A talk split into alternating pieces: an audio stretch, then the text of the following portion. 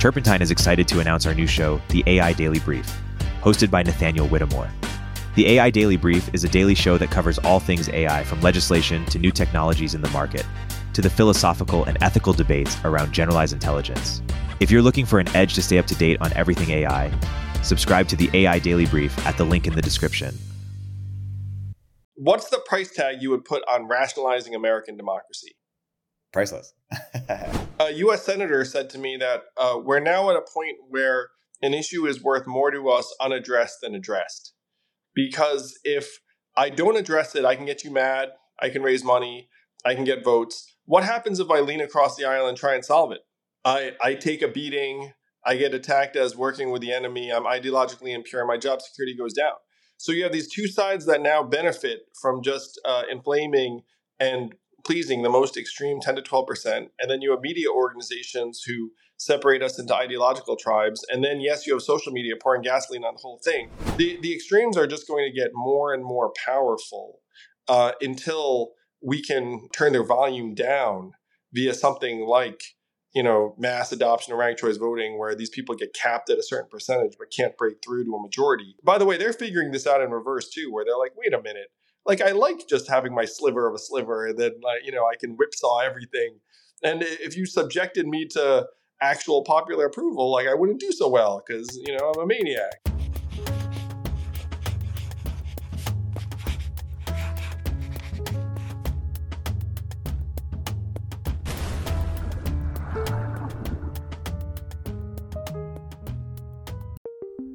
If you don't already subscribe to Turpentine's industry leading newsletters, like our new daily AI newsletter, Emergent Behavior, or Media Empires, you should.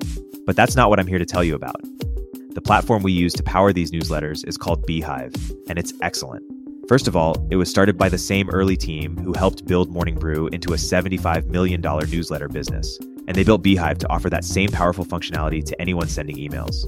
From essayists to business owners, the platform is beautiful, their text editor is intuitive, and they help you scale your audience with custom growth features. beehiiv has powerful tools to help you monetize your content. You can easily launch paid subscriptions or pursue an advertising model. The beehiiv platform will even connect you to premium brands to sponsor your newsletter. Not only do we use them, but thousands of the top newsletters in the world also use them, like Milk Road, Blockworks, the Lindy newsletter, and so many more. beehiiv's founder hooked up upstream listeners with a sweet deal. Get 20% off for three months with code UPSTREAM. Visit beehiiv.com, that's B E E H I I V.com, to get started. Hey, everybody. I want to recommend a couple other shows that we also run. One is Moment of Zen, which I co host with Dan Romero and Antonio Garcia Martinez. We talk about everything from tech to history, philosophy. We've also featured Marc Andreessen and Balaji on those podcasts, so I recommend you checking them out. My other show is Cognitive Revolution, it's an AI show that I co host with Nathan Labenz. I recommend listening if you want to stay up to date with all things AI. Andrew Yang is a former founder of Venture for America and former candidate for President of the United States. He's now focused on introducing a third party to our two party political system. We talk about why politics is broken and how to fix it, the current political landscape gearing into 2024 elections, and an inside look as to what's involved in running for president and what he would have done differently. We also talk about universal basic income, fixing California, and fixing media polarization. Andrew, welcome to Upstream. Thanks for joining the podcast. Great to be here, Erik. It's been too long. Yeah, absolutely. So, by, by way of introduction, you have uh, you're working on the Forward Party, and you wrote a great book about why we need a third party. Talk about when you realized that the two party system was irredeemably broken and that you couldn't change it from the inside and had to do it from outside? You know, Erik, I'm kind of embarrassed to say uh, it clicked for me after my presidential campaign. Uh, so I, I, came off the trail in 2020 still feeling very despondent and negative about the direction of American politics, even though, frankly, my campaign overachieved its uh, expectations, my expectations. And so I started doing research and digging into the numbers. And here are a couple of numbers, since I imagine most of your listeners are numerate. Uh, what do you yep. think the uh, the approval rating is for U.S. Congress right now? Uh, really bad. Forty percent. I, don't. Fifty percent. 22 percent. Oh my god. What do you think the reelection rate is for individual members? Uh, ninety percent. I don't. Very high. 94%, which is a better win rate than the Kevin Durant era Golden State Warriors. Uh, so then you ask yourself, and, uh, and most people listening to this are techies or business people. And so imagine if you had a, a company that was pissing off four out of five customers and then you changed absolutely nothing. Uh, and so you look at it and you say, well, how can this be? And the reason is that 90% of the congressional districts in the US are drawn to be either blue or red. Uh, you know, if you get to the general, it's going to be a Democrat or Republican. So the only way that an individual legislator can lose his or her job is not to lose a general. Like you, the general is unlosable. Uh, the only way you can lose your job is if you get primaried from within your own party, which means that you have to placate and please the most extreme 10 to 12 percent of voters, uh, and that's why our legislators seem so out of whack or out of step and a lot of the folks watching this or listening to this have met these legislators in person, and they seem pretty reasonable. Um, but then you place them in a system where all of their incentives are to placate the extremes. You get two extremes yelling at each other. And here's the darkest part: is that a U.S. senator said to me that uh, we're now at a point where an issue is worth more to us unaddressed than addressed. Because if I don't address it, I can get you mad. I can raise money. I can get votes. What happens if I lean across the aisle and try and solve it? I, I take a beating. I get attacked as working with the enemy. I'm ideologically impure. My job security goes down. So you have these two sides that now benefit from just uh, inflaming and pleasing the most extreme 10 to 12%. And then you have media organizations who separate us into ideological tribes. And then, yes, you have social media pouring gasoline on the whole thing. And all of this gets worse, not better. So this is what I figured out in 2020, and I said, "How the heck do you interrupt this dynamic? How do you change it? It's getting worse." Uh, and I realized that you can't do it from within the system. Uh, the best way to do it would be to get rid of the party primaries and install an all-party primary with ranked choice voting.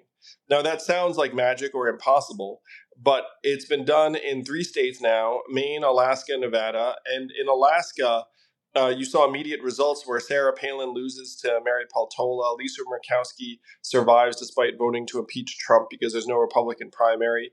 So uh, converting Alaska to no primary, or no party primaries cost six million dollars. To convert Nevada, and it's a two-step process, cost seventeen million dollars in 2022. What's the price tag you would put on rationalizing American democracy? priceless. well, you know, we're spending eight billion dollars every four years hating each other. Yeah. So, what would you invest to try and cure it? Um, so, this is what I figured out. Believe it or not, you know, like uh, 2020, and then I said, okay, I get it. This can't happen from within the two-party system. You need a third force, and that's when I started the Forward Party. And as we're having this conversation, the Forward Party is now the third most resourced uh, political party in the U.S. Now, I will admit there's a very steep drop off between two and three. but hey, you know, we've been at this for uh, for a year and a half, um, and there at this point, point, fifty percent of Americans say they're independents. Most of the people who are watching this or listening to this just think, okay, whatever's going on is not working, and, you would never accept this in your company in any other context. But we're try- they try and condition us to be like, oh no, this is appropriate in politics. It's not and it's gonna gonna lead us to disaster. So that that's why I, I started forward.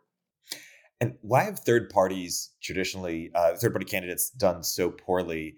And and and what needs to be different for for them to actually have a have a chance? You know, some people say there's kind of this efficient, you know, uh, kind of market hypothesis for politics where it's just you know 50 on one side and 50 on the other, and that's just how it ends up. But, you, you think I probably it's more structural. Like, why haven't they done well, and what would need to happen for to really compete? Well, the, the main reason why it's so hard to compete is that we have this uh, archaic plurality voting system where you get one vote, I get one vote, and then whoever gets the most votes. It has so many problems, um, but the the main problem is that it blocks out any new entrant uh, as like the the spoiler. And so, if you convert to ranked choice voting in all party primary, then anyone can vote for anyone, and then you would see more dynamism, more competition. And even if it was the Republican or Democrat who won anyway, their incentives would be dramatically better because instead of just pleasing the 10 to 12% on the side, uh, you actually have to serve 51% of the population, which is what we pretend is happening now, but is not. That's why you wind up with these policies that just seem so out of step. Let's say you're if you're running again, do you believe that you have a better chance of, of, of winning as a, as a third party candidate, or that even if you win under the, the let's say the D- Democrat Party, that you know it's still a broken system and you can't really make the change that, that you want to have? Well, one of the jokes I tell, but it's not a joke, it's serious, is that I prefer good people to not good people. I prefer moral people to immoral people. But we have to get over this mythology that if I get a good moral person into office, then our problems are solved. I mean, at this point, we have to have the experience to know look, you get a good person in the system, and then they, their hands are tied, and we continue to be frustrated, and the pendulum swings, and the rest of it. At this point, the most important thing we can do is cure the system. So the question is, how do you activate a popular movement around curing the political system of its bad incentives? Uh, and the, the answer is to do away with party primaries, which, in my opinion, if you had 250 million dollars, you could get it done in uh, you know uh, five to eight states, uh, and then imagine 12 U.S. senators walking around that didn't have party primaries anymore. Uh, I know for a fact that half a dozen senators have gone to Lisa Murkowski on the floor of the U.S. Senate and said, "We envy you so much you don't have a primary." Because uh, if, you don't have a primary, you can actually do what you think is right instead of being like, "Okay, what the heck does the base think?" Uh, and and I've interacted with the bases of both parties, and let me just say that they're not, you know, they're not the common sense majority on a lot of fronts. What is the relationship between money put in and and these laws changing? Like, educate a, a you know non uh, insider audience of h- how that actually works. Uh, it's so fun, man. So this is what I, I, figured out. There are 25 states in the country that allow you to change the primary system via ballot initiative. So Nevada is illustrative. Um, so $17 million was invested on getting this ballot initiative on the ballot in Nevada. And the first advertisement uh, was a military veteran looking straight to camera saying, Hey, I went overseas to defend the country. I came home. I can't vote in our primaries. And I don't think that's right. And the average Nevada looked up at that, that like that guy really should be able to vote.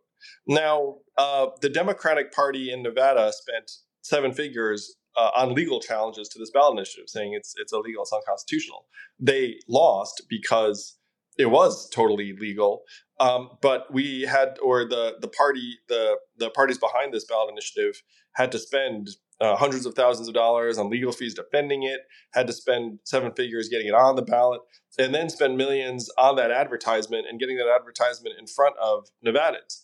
So uh, both parties came out against this ballot initiative, but it won anyway, 53 47, because most Nevadans were like, wait a minute, shouldn't I be able to vote for whom I want? And shouldn't that military vet be able to vote for who he wants? Uh, and the counter argument from the Democrats was no, no, no. It would be too confusing to, to have uh, the ability to vote for anyone of any party. So there are 25 states that allow for ballot initiatives of this kind. Nevada is typical in terms of the resources required. So you're looking at 20 million or so to have a shot in, let's call it Missouri or uh, Utah or um, uh, any of the other ballot initiative states. And then the other 25 states are legislative states, which means the state uh, reps have to pass it. Now, that seems very, very difficult. Um, but we had, uh, there's this massive groundswell in Minnesota where they're looking at it. The governor of Connecticut came out for it last year, and that's a legislative state. Um, and this is one reason why forward is so important because imagine if 5 to 10% of Americans who are sort of swingy and in the middle raised their hands and said, hey, uh, what we want most of all is for the system to get fixed. And then if you have close race like in Connecticut, then the powers that be say like, how do I get your five to ten percent? Like, you know, go behind ranked choice voting and, and no, uh, you know, and, and no more stranglehold. Like, you know, I, I guess I might have to hear you out because you might be the swing vote. If you even look at 2024, the presidential, there are going to be eight swing states uh, that decide everything. It's going to be uh, Arizona, Nevada, Michigan, Pennsylvania, Wisconsin, uh, New Hampshire, and Georgia. So imagine if you had half a million swingy independents in those uh, eight states that said we'll support whichever party gets behind ranked choice voting and getting rid of party primaries. Uh, you know, like you maybe swing the whole thing. So that is the the path. But if you had a couple hundred million dollars, you could take state by state shots in places like Nevada with, in my opinion, real success. Yeah. So is, is, that the sequencing of your plan to try to make what happened, what you guys did in Nevada in you know a dozen or so states uh, to get uh, you know uh, do away with primaries as you mentioned, plus um, and then try to pull off ranked choice voting. Like, take us to you know step two and step step three. Like, what happens after this? Well, the fun thing is that the way that the Nevada ballot initiative works is that if you have an all party primary and then it's decided by ranked choice voting, it's an all in one uh, reform. But Nevada's constitution requires you to do it in two steps. So this is going to be on the ballot again in 2024. And I think it's going to take another 17 million because the parties this time are going to be like, oh my gosh, like the people want this. Like we have to stop this. We, we have to make it so that, you know, people are under our thumb still. Um, so if we can put this through in Nevada and then get it on the ballot in four or five other states in 2024, Arizona's looking at it, uh, Utah, you know, if, if you have a bunch of states um, looking at this, let's say you have three out of five pass, um, then we could wake up in 2024. By the way, this would be underreported too, because the media would all be like, you know, blue, red, blue, red, and then and then you wake up in uh, you know in January and you're like, wait a minute, they're now 10 U.S. senators who all of a sudden seem a lot more reasonable and rational because they don't have party primaries anymore. And then you could have this swing coalition in the middle of the Senate uh, without even having, for example, like a forward party candidate have to win. This is one of the big misconceptions. So we're trying to cure the incentives, and 2024 to me is a massive opportunity, but it's also there's a lot at stake because let's say this uh, doesn't happen in, in 2024, we might not have unlimited time before the entire system kind of, you know, frankly disintegrates. You have an upcoming book that that imagines what could happen if this system disintegrates, right? Why don't you uh, pl- plug that a little bit and, and talk about what could happen? Well, you know, my, my last book, Forward Notes on the Future of Our Democracy, tries to lay out this case that I'm describing that it's like the party primaries and the polarization uh, are tearing us apart, and there is no cure from within the system.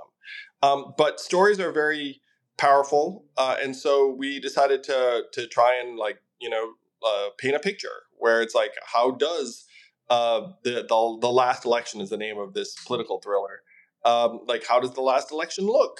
Uh, you know, and and there there are going to be real constitutional challenges probably as early as 2024. So unfortunately, it's not very speculative uh, that this uh, this novel that that um, I co-wrote with a guy named Stephen Marche, who wrote a book called The Next Civil War. Um, so that gives you a sense of it. Hey, we'll continue our interview in a moment after a word from our sponsors. SecureFrame is the leading all-in-one platform for security and privacy compliance. Get SOC 2 audit ready in weeks, not months.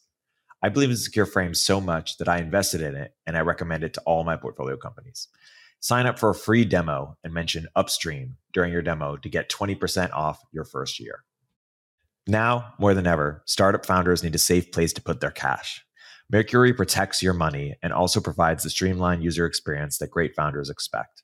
Through partner banks and their sweep networks, Mercury offers up to 5 million in FDIC insurance, which is 20 times the per bank limit. They also make it easy to invest any cash above the FDIC insured amount in a money market fund. 100,000 startups trust Mercury with their finances. I've been a happy Mercury customer and have found their team incredibly helpful and responsive. They even got an important wire out of purgatory on Christmas Eve. After all, your Christmas is my opportunity. Visit Mercury.com to get started. Mercury is a financial technology company, not a bank. Banking services provided by Choice Financial Group and Evolve Bank and Trust, members FDIC. Marketer Hire is one of my favorite resources for growing startups looking to hire marketers. Hiring is hard, and the time it takes from founders can be better leveraged elsewhere. Marketer Hire pre vets top notch marketers across a dozen roles. Whether you need help with growth marketing, SEO, lifecycle, content, or any other aspect of growth marketing strategy, it's free to use and you only pay if you end up hiring someone. If you want to hire a great marketer the easy way, Marketer Hire is offering upstream listeners a $1,000 credit for first time customers. Go to marketerhire.com slash upstream and use code upstream to get your $1,000 credit.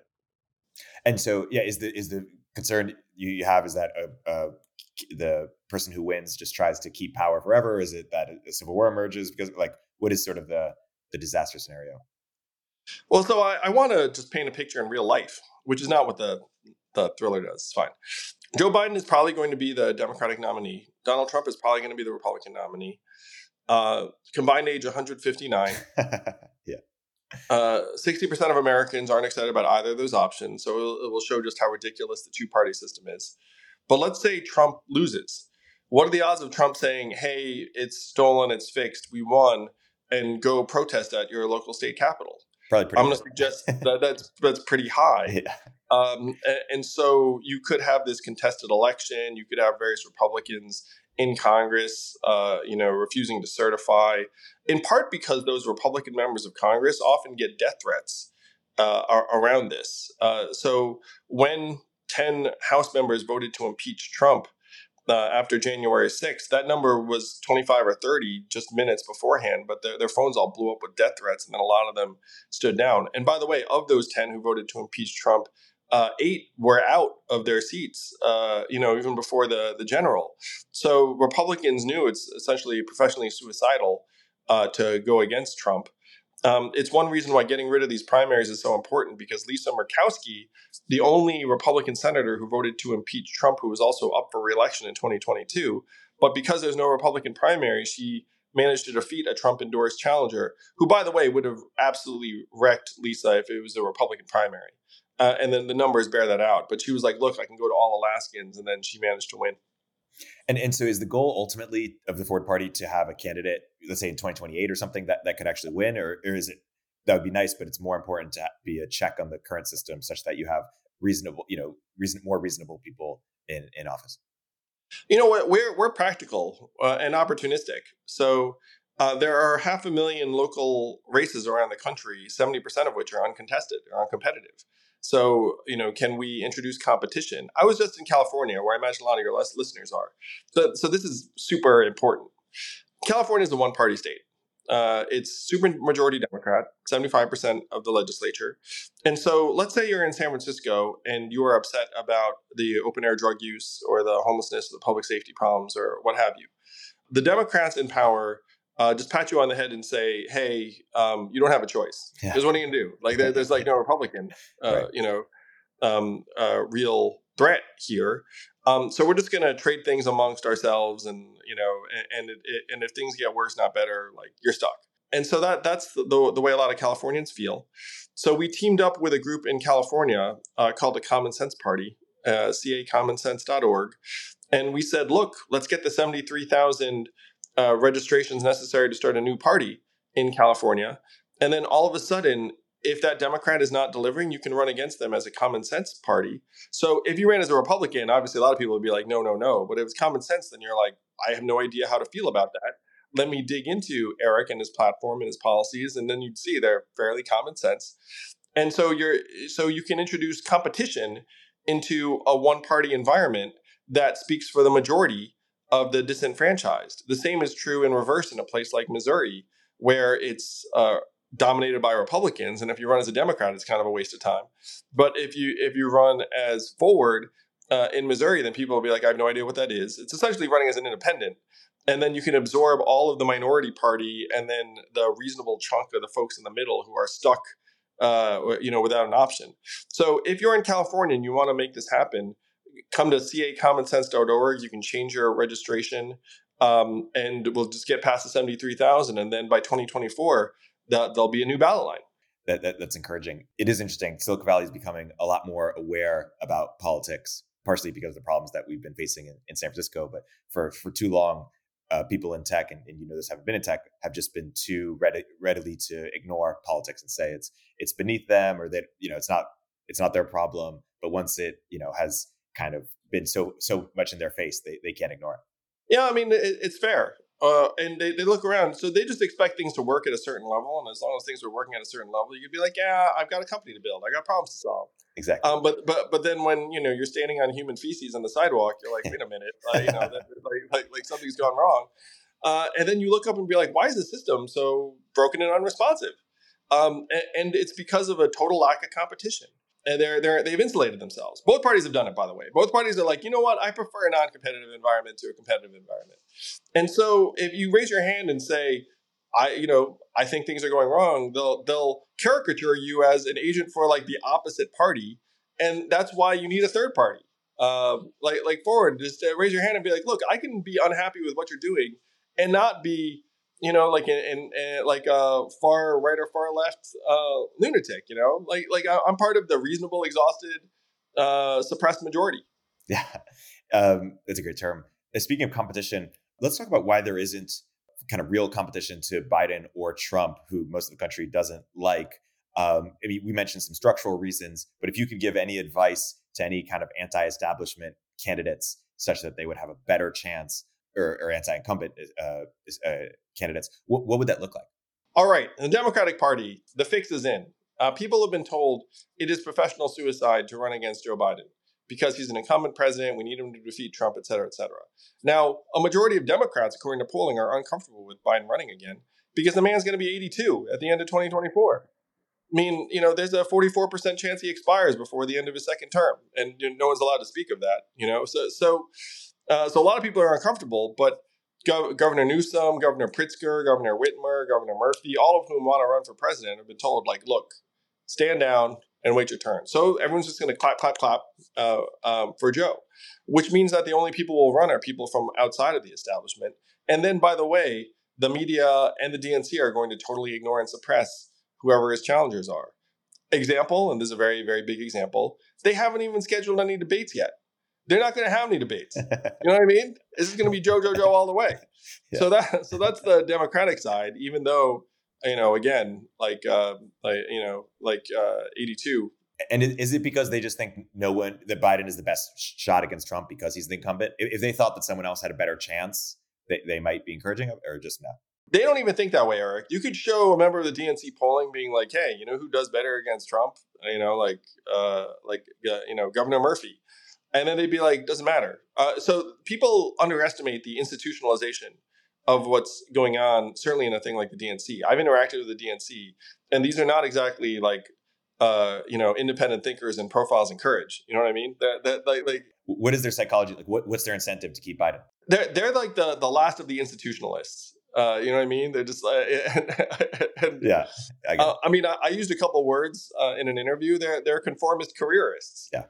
Uh, you know, it, it's again, it's professionally suicidal for you to raise your hand and be like, "Look, I talked to a lot of people, and they just like think Joe Joe's, uh, you know, uh, too old in the tooth. We should probably get get on with this succession." Yeah. But you know, that that will actually get them cast out of their tribe. Um, and so they just keep their hand down, even though privately they're saying the exact same things. By the way, exact same things. It's obvious. Um, uh, obviously. Yeah. So, so that's the Dem side. Good times. And then the, the Republican side, Trump has a stranglehold on uh, 40% of the base, maybe a little bit more. Uh, and so uh, anyone who runs against him then has to somehow get the other 60% in a field where there are already half a dozen candidates, and that's going to go up towards a dozen. Um, so the hope was that for some was that it was going to be Ron DeSantis, um, but but Ron DeSantis has now stumbled out of the block. He hasn't even declared yet, and you know, like uh, his stuff has fallen. One of the the arguments I made to a friend, which is accurate, is that you might not like Trump or or Trump's uh, thing, but he's a version of a president. And the problem for his opponents is that you look at Nikki Haley, Tim Scott, Ron DeSantis, whomever, it's like you're not sure that they're presidential. Uh, and there's all of this energy that goes into trying to manufacture this presidential quality um, for them. Um, but you know, like it's like, is this a version of a president that millions of Americans uh, are going to get behind? Um, there's a, a, creation of a persona that Trump kind of came in with pre-bait, and the, and it's hard to manufacture that level of energy or persona. I experienced this in this Democratic primary. There were, you know, 24 uh, candidates. The problem is a lot of them could never get above a line where people regarded them as presidential. Um, and the energy that goes into, if you remember what happened with Obama, like all of this energy went into elevating him to that level. Um, uh, and so a lot of the Republicans um, can't get that that level of validation. Yeah. The um some people have compared uh, Vivek Ramaswamy to your campaign. Um, obviously, you guys are very different, but in the sense that someone, uh, you know, younger has fresh ideas, can, um, you know, other people might take some of those ideas in the same way that a lot of people were inspired by your, your UBI ideas, and it's someone who might overachieve relative to expectations. Do you think that is possible? And more broadly, what, what advice might you have for Vivek? Yeah, um, I, I saw that stuff and I saw the parallels early on, and I liked it because it seemed like he was coming at it from another angle and uh, would appeal to a different set. But he's leaned into MAGA stuff, like he's you, you were trying to be a uniter, and he, he's more, um, you know, uh, taking really trying to win the party. I guess he's playing to the incentives. Well, oh, I think what happened to Vivek is he actually met the base voters, um, and and after you meet the base voters, then you're like, okay, I'm in a room full of uh, you know uh, dozens or hundreds or maybe even thousands uh, of these folks, and it's like, you know, I'm not going to stick a thumb in their eye. So then I, I, I just this is by the way the trap that everyone's experiencing. It's one reason why this primary system is so distorting. Um, you know, you're you're around these people, and these people tend to be very ideological in a way that the average American is not. Uh, again, we might wind up with this Biden Trump rematch, even though a majority of Americans don't want it, because we're ceding the ability to nominate to these slivers of the population. You know what percentage of Iowans participated in the Democratic primary I was a part of? Uh, no, how many? Just take a guess. It's fun. Uh, uh, 20%, 30%? 6.5. Oh my God. yeah. So, so we're, we're saying to like a sliver of a sliver of people being like, Hey, tell us what you think. Uh, but the, the average person is disengaged and unplugged to the extent that there's a weakness in the system, Erik, it actually is this presidential nomination process where if you were to have a more modern, accessible nomination process where, let's say, you and your friends could vote on your smartphone for who you think the nominee should be, uh, you get millions of Americans to participate in that way and then verify it through a personalized QR code sent to your mailing address. Very hard to, to game, and you scan it and say, "Hey, congrats, your vote's been verified." And you can vote from New York or California or Pennsylvania, or wherever. And then the legacy parties would be left saying, "No, no, no, that's not real." You know what is real? Waiting to hear what the six percent of Iowans think. You know, and they'd be like, "Wait a minute, that makes zero sense. I don't give a shit what Iowans think the rest of the time. Why do I care this time?" Um, so the, the the parties have a couple of mechanisms to lock the process down. Number one is the calendar nominating states, where it's like a very very small sliver of the population, and then the media. That's one reason why someone like Trump has these massive structural advantages uh, because you have to go compete among the sliver, and then you know someone goes there and is like, "Holy shit, the slivers were like really really like into this MAGA stuff." Um, you know, if, if you go at it um, as like a reasonable uh, solutions oriented person, like I think uh, there'll be at least one Republican that takes a shot at it. Um, you probably get 15 to 20 percent of the vote, and I say this because there have been candidates that tried this um, in a place like the Ohio Senate race. A guy named Matt Dolan, um, and uh, I think he got about 20 percent. Yeah, the Iowa six percent reminds me of kind of like the Yelp problem, where if a you know your reviews on a restaurant on Yelp, it's mostly the people who either hate it or love it, but it's it's the extremes on both sides as opposed to you know what does the average person think of this restaurant. That's a reasonable summary with what we're facing, Erik. Uh, and then we have to try and empower the folks uh, who aren't posting Yelp reviews. Yeah, exactly. I'm curious for the incentive for the fundraisers. Give us a little bit of like my sense you know, for, as being an outsider, is that people contr- fundraise, uh, you know, some because for the good of the system, others, and maybe more so because it's in their self interest for their company somehow, or like paint a picture of, you know, you mentioned what's the price of rationalizing our democracy. I guess that's the, uh, you know, more, uh, you know, uh, good motivated, uh, good motivations reason to donate. Why is it in people's like self interest to to get involved uh, here? So most business people uh, are dismayed by the state of politics. Uh, it's um, making their operating environment all of a sudden um, much uh, more uncertain. It's also tearing their company cultures apart because people are joining their company and then they want the company to engage in politics in a way that you know maybe maybe they're not into. So a, a lot of business leaders are supporting Forward because of what I call enlightened self interest. Like you know, how much uh, is it worth to me to have this uh, return to sanity for American politics? And most business people are not super ideological. They just want things to work better. Um, there's a lot of uh, mystery and confusion uh, uh, as to why things are so distorted. And one of the primary messages I want to get out there is like, look, uh, they're distorted because of bad incentives. Uh, let, us fix the incentives and introduce competition into places like California. Uh, and if we get the resources to do so, it's it's a very very clear path because at this point, half of Americans say they're independent and uh, and everyone's fed up. Yeah, totally.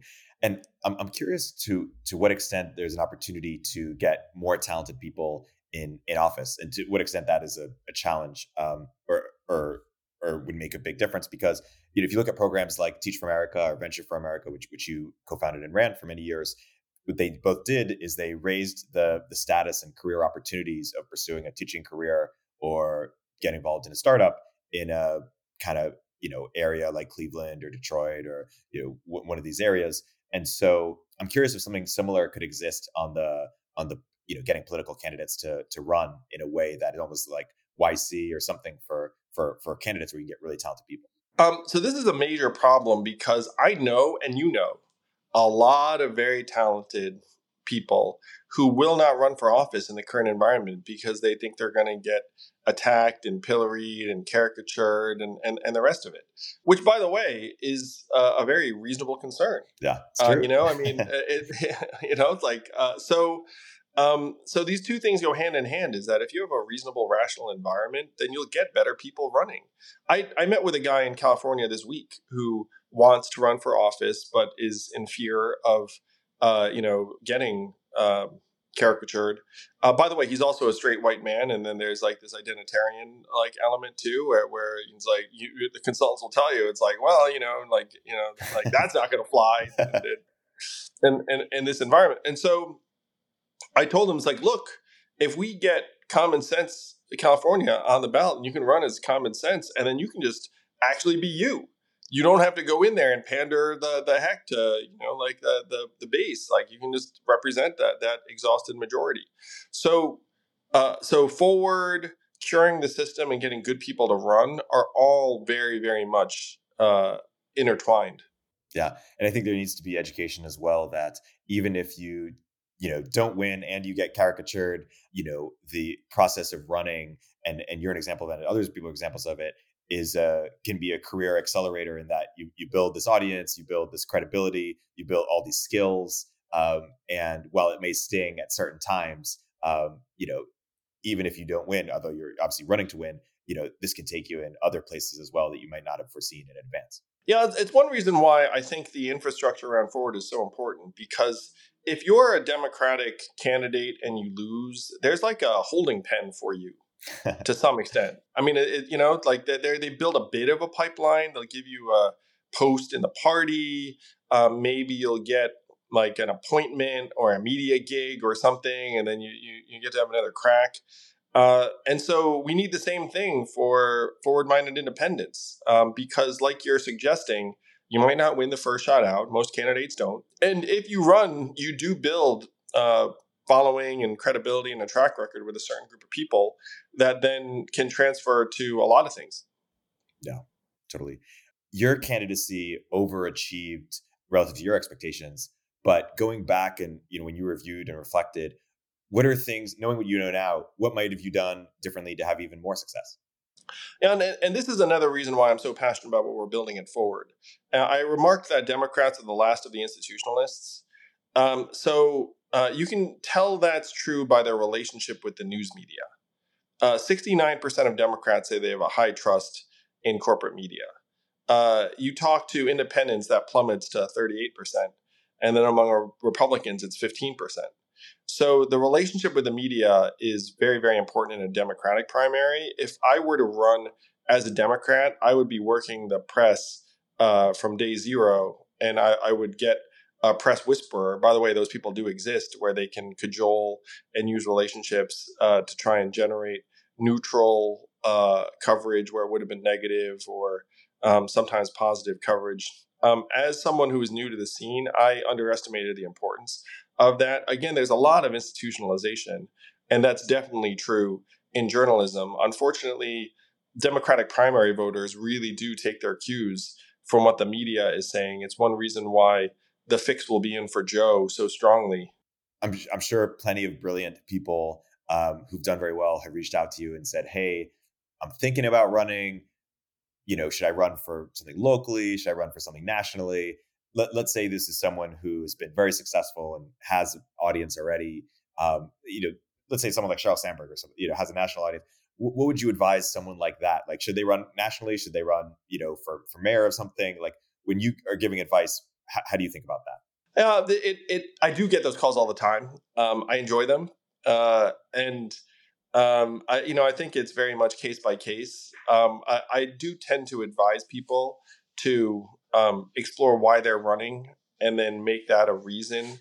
I think one thing that people really detest nowadays is the sense of careerism in a, a lot of these uh, life lifelong politicians. Um, so I said, look, just have a reason that's deep enough that win or lose, you'll feel really good about your run, and then try and run for a position that would genuinely allow you to make a difference, uh, uh, uh like on that cause, on that issue.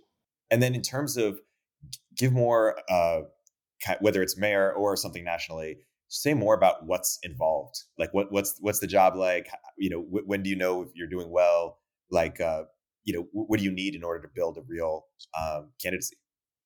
Well, it, it's fun, Erik. So I approached um, my presidential campaign as a startup. And so you have your angel funders, which are essentially your friends and family, very much like a startup. Um, good news for them, a lot of the time, the most they can give you is $2,900. So they get off easy. Uh, and, and then you try and, um, you know, find the, the next rung of supporters, uh, build a team, have some folks around you that you like and trust. Uh, but the, the issue that a lot of folks run into if they're running from outside politics is that most of these races are actually controlled by a relatively small number of voters who are going to take their cues from uh, like a, a, small set of institutional leaders, and you need an overwhelming level of resources and uh, a compelling message to even have a chance of dislodging that. And even then, you will probably fail uh, by by the numbers um, because a lot of the folks who are participating are inertia bound. Uh, the the average uh, Democratic primary voter might be something like 60 years old. You know what I mean? So a lot of the folks you and I communicate with, or even use social media or podcast to communicate with, they're going to be a different demographic. A lot of them are not as politically engaged. You have to uh, reach this like the the average mainline voter in that district or community um, so that they're and by the way like those institutions are getting weaker but they still have a stronghold in a lot of these in, environments. And so we keep testing it being like hey can someone break through? Can someone break through? There are going to be more and more opportunities uh, but right now there's the startup organization building and then there's this plugging into mature relationships. And then you get there and oh my gosh there's a person who they their entire thing is having people kiss their ring so that they can you know like push their people in a direction. Um, but for in, in some of these environments that's all that matters. Like all the other stuff you do will, will be secondary. And we saw it in the democratic primary where nothing mattered until uh, jim clyburn said hey we're going by to south carolina. And then like you know 60% of south carolinians are like all right jim says so. Let, let's do it. And then joe biden can get wrecked in all the states that preceded that. It's interesting. I, I heard a story about how an early employee at Stripe uh, found AOC um, and either managed her or worked with her and, and was partly responsible for her success. Although, of course, she's a you know a natural media star herself.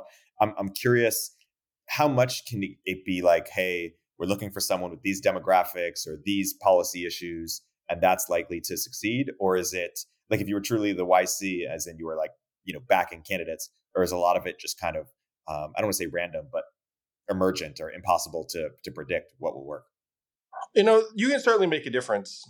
Um, there are a lot of people that would be immensely gratified to be asked to run. People just love to be asked. You know what I mean? like if I, if I went to be like, oh, you should run for this. Like a lot of people would be like, maybe I should run for that. yeah, totally. And and then when they get interested, then they they uh, need some guidance uh, how to build a team, what the first things to do are, the the people are in that area. That's one reason why there's this freaking small army of consultants who just traffic um, in in these things. And uh, you know, that it's it's like you'd imagine where um, a lot of it is bullshit, but like some of it's important, and then you have to really kind of parse through wh- which is which.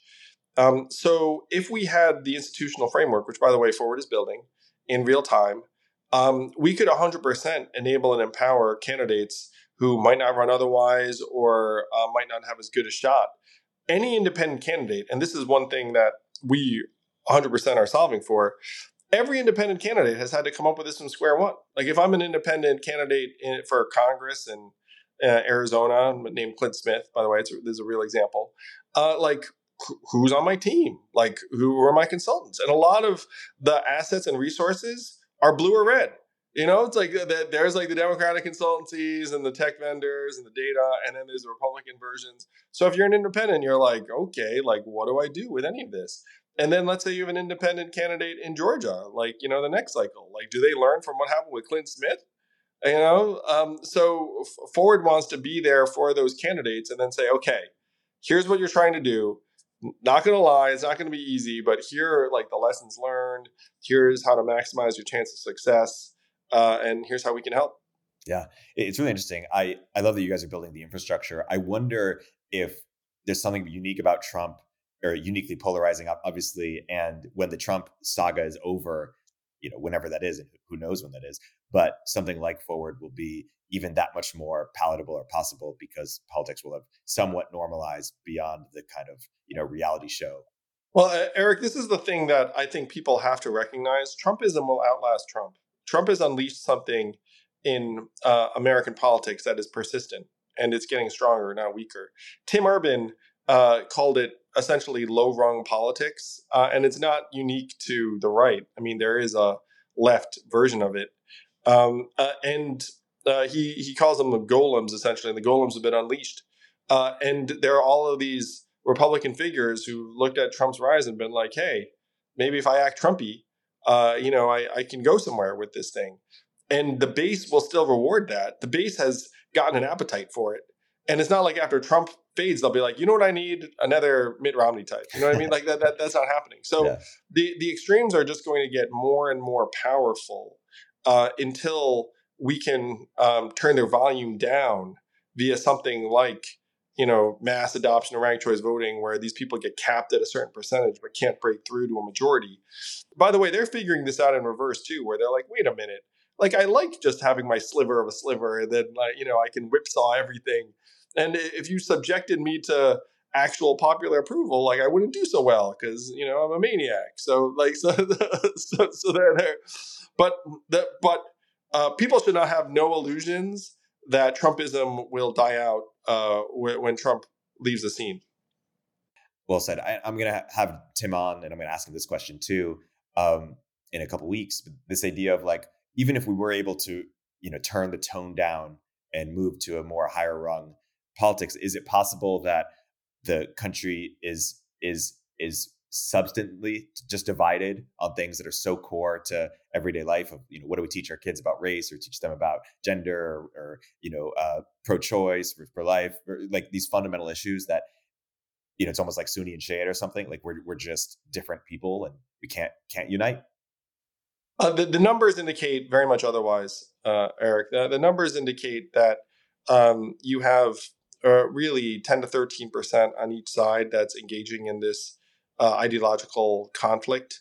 Um, most of us are just watching it, being like, "What the heck is going on?" yep. uh, you know, and um, but because of the the current um, media environment and social media environment and political incentives, we are amplifying uh, the ten to thirteen percent on either side. And if we gave everyone equal sway, then you know what they these people would be fringe. you know, like like statistically. Uh, so um, so, so that is the challenge. Now, I, I want to say that these forces have been building in strength for uh, a long time, and this is going to be a rough time no matter what. Like, if we did everything right, it would be a difficult time to manage. But we're not doing anything right right now. We're just kind of like fumbling along and being like, "Oh, their fault, their fault," uh, and, we're we're going to see ourselves in really uh, desperate, terrible circumstances. Uh, so let's try start trying to do things right. Uh, and uh, I, I, will make a personal appeal.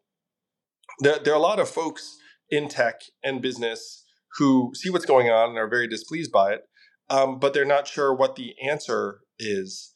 Um, and, and, I'm going to say to you, look, this system uh, has rotten incentives. Uh, it and it's going to stay dysfunctional. It's going to get worse.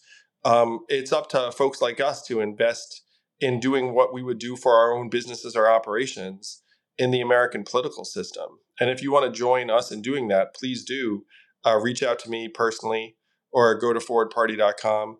Um, but let's get this shit done because if we don't, we're going to see an unrecognizable country in a, a short period of time.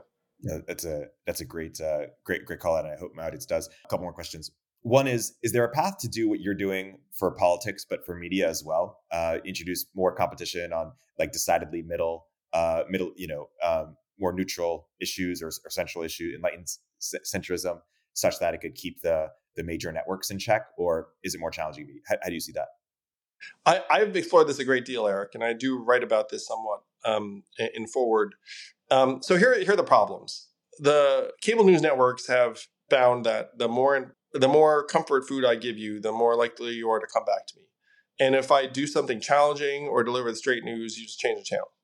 Uh, you know, C-SPAN has much lower ratings than um, MSNBC and Fox, and by the way, MSNBC and Fox also uh, have um, their own ratings challenges. I mean, it's a tough media environment, so they're just getting more and more desperate uh, to please people. So if you had like a straight up uh, centrist cable news channel, the numbers would be tough. Um, so if you look around for ways to to cure this, um, I think it starts with uh, leaders in independent media, um, because there are a bunch of journalists that uh, people follow um, who are like, look, I might not believe in these channels, but I do believe in this reporter who like I read their stuff and I, I believe. Um, and and so you would want to build uh, like a constellation of these independent voices. Um, but the issue though is if you're a successful independent journalist, there is no reason why you would join anything because you're like, look, people value me for my independence. Um, and, so you'll wind up with this federation um, uh, effect. Um, I was exploring a way to try and bring all this together because this is a, a big part of the problem. And so I was exploring doing it via SPAC. And uh, because one of the only ways you could bring a lot of these independent folks to the table is if you made it worth their while. Um, but the successful among them are already making millions of dollars a year um, and value their independence. So, uh, you know, like it, it's a really interesting problem. Um, it, it's something where there's theoretically an appetite for you know something that's like uh, you, you know like independent and nonpartisan. Uh, but the form it, it takes in real life is individual thinkers. We're talking on the day of uh, you know Don Lemon and Tucker Carlson just leaving uh, you know, CNN and Fox respectively. Not that they are the you know paragons of, of moderateness, but um, you know I, suspect they'll start new media enterprises or or so it'll be interesting to see how media shakes out more broadly. Well, so that the media, and, and this is something again I want people to understand is like, look, these organizations are just doing what is in their incentives. Like if if if I give you a very consistent message, you'll come back for more. I can get advertisers, et cetera, et cetera. Um, you know, New York Times. It's like you know, like they they figure this out. It's like if I give you what you want. So so how do you create a different set of incentives? Uh, and I, I do think though that in order for forward to be um, a political movement that reaches its potential, we need various uh, like a, aligned media orgs. I, I want to close on uh, on the idea that you're most known for, UBI, and and and so I have two related questions. One is, it turns out AI is perhaps coming for the creative fields, the ones we thought were were safest. Uh, you know, the artists, the writers, et cetera. You know, maybe sooner than the truckers and the and the blue collar. So if AI comes for white collar work first, how does that change the politics of it? And and separately, I'm curious what you think of the idea of a UBI tied to the S&P 500 or or some kind of measure of corporate success, such that corporates rising also signals, uh, you know, uh, is is aligned with the American people. I'm for trying to tie uh, a dividend to uh, it could be um, economic growth and productivity. It could be uh, corporate success in, in the way you're describing. Um, someone t- suggested tying it to cloud computing, which could be a proxy for AI in various ways. Um, and the politics uh, are shifting in that people see ChatGPT and be like, "Wait a minute! Like that thing can do what I do." you know, like th- this could actually um, uh, be, be, a real problem for a lot of white collar workers. Uh, and um, it, if more energy ends up behind uh, UBI type policies as a result. I mean, I wish we could get ahead of this curve as opposed to being behind it. Um, we're, we're right now in a in a political system that does not actually reward good policy, and that that brings us full circle to the beginning of this conversation and that senator being like, oh, you know, problems worth more to us uh, unaddressed than addressed. Um, so how do you get something uh, like effective policy, it, it, goes back to what we're doing with Forward, which is, uh, you know, uh, like we we'd want to uh, have a system where people have to work for 51% of us instead of 10 to 12%. Um, but I do think the AI conversation is speeding up very quickly because people can see it in their own organizations. It's a great place to, to, to wrap. Uh, this has been a great episode. Uh, thank you very much for coming on, Andrew. For, for people who want to get involved, obviously they can donate. Uh, what are other practical ways that people can be uh, helpful um, in addition to contributing? Well, uh, do check us out at forwardparty.com. Um, we have chapters in all 50 states. We're uh, especially active in California, where we're looking to get on the ballot by October. Um, there, our affiliate is the Common Sense Party. It's called, and the website is cacommonsense.org. You can also uh, reach out to me individually. Uh, I'm on Twitter at Andrew Yang. Um, I post every week on andrewyang.com. But let's fucking build the future that we're actually excited about. I mean, I sense your audience is a bunch of builders. And I was saying to folks, it's like everyone and everything in politics is now fear and negativity based. It's like, let, let's cure this thing. Let's solve this set of problems instead of just living in fear and thinking like, oh, am I going to like move to, you know, this place where like it, it, it, you know, the politics are saner and the taxes are lower. Fuck that shit. Like, let, let's get to work. Yeah that's uh, I'm, I'm with you. Uh, excited to contribute. That's a that's a great rallying cry. Uh, thank you, Andrew, so much for coming on the podcast. Thank you, Erik. Upstream with Erik Torenberg is a show from Turpentine, the podcast network behind Moment of Zen and Cognitive Revolution. If you like the episode, please leave a review in the Apple Store. SecureFrame is the leading all in one platform for security and privacy compliance. Get SOC 2 audit ready in weeks, not months. I believe in SecureFrame so much that I invested in it and I recommend it to all my portfolio companies. Sign up for a free demo and mention Upstream during your demo to get 20% off your first year. Now, more than ever, startup founders need a safe place to put their cash. Mercury protects your money and also provides the streamlined user experience that great founders expect. Through partner banks and their sweep networks, Mercury offers up to 5 million in FDIC insurance which is 20 times the per bank limit. They also make it easy to invest any cash above the FDIC insured amount in a money market fund. 100,000 startups trust Mercury with their finances. I've been a happy Mercury customer and have found their team incredibly helpful and responsive. They even got an important wire out of purgatory on Christmas Eve. After all, your Christmas is my opportunity. Visit Mercury.com to get started. Mercury is a financial technology company, not a bank. Banking services provided by Choice Financial Group and Evolve Bank and Trust, members FDIC. Marketer Hire is one of my favorite resources for growing startups looking to hire marketers. Hiring is hard, and the time it takes from founders can be better leveraged elsewhere. Marketer Hire pre vets top notch marketers across a dozen roles. Whether you need help with growth marketing, SEO, lifecycle, content, or any other aspect of growth marketing strategy. It's free to use, and you only pay if you end up hiring someone. If you want to hire a great marketer the easy way, Marketer Hire is offering Upstream listeners a $1,000 credit for first-time customers. Go to marketerhire.com slash upstream and use code upstream to get your $1,000 credit. Hey everyone, Erik here. At Turpentine, we're building the first media outlet for tech people by tech people. We're the network behind the show you're listening to right now. We have a slate of hit shows across a range of topics and industries, from our AI and investing cluster of podcasts to shows that drive the conversation in tech with the most interesting thinkers, founders, investors, and influencers, like Econ 102 with Noah Smith. We're launching new shows every week, and we're looking for industry leading sponsors. If you think that might be you and your company, email me at ericaturpentine.co. That's E R I K at turpentine.co, and let's partner together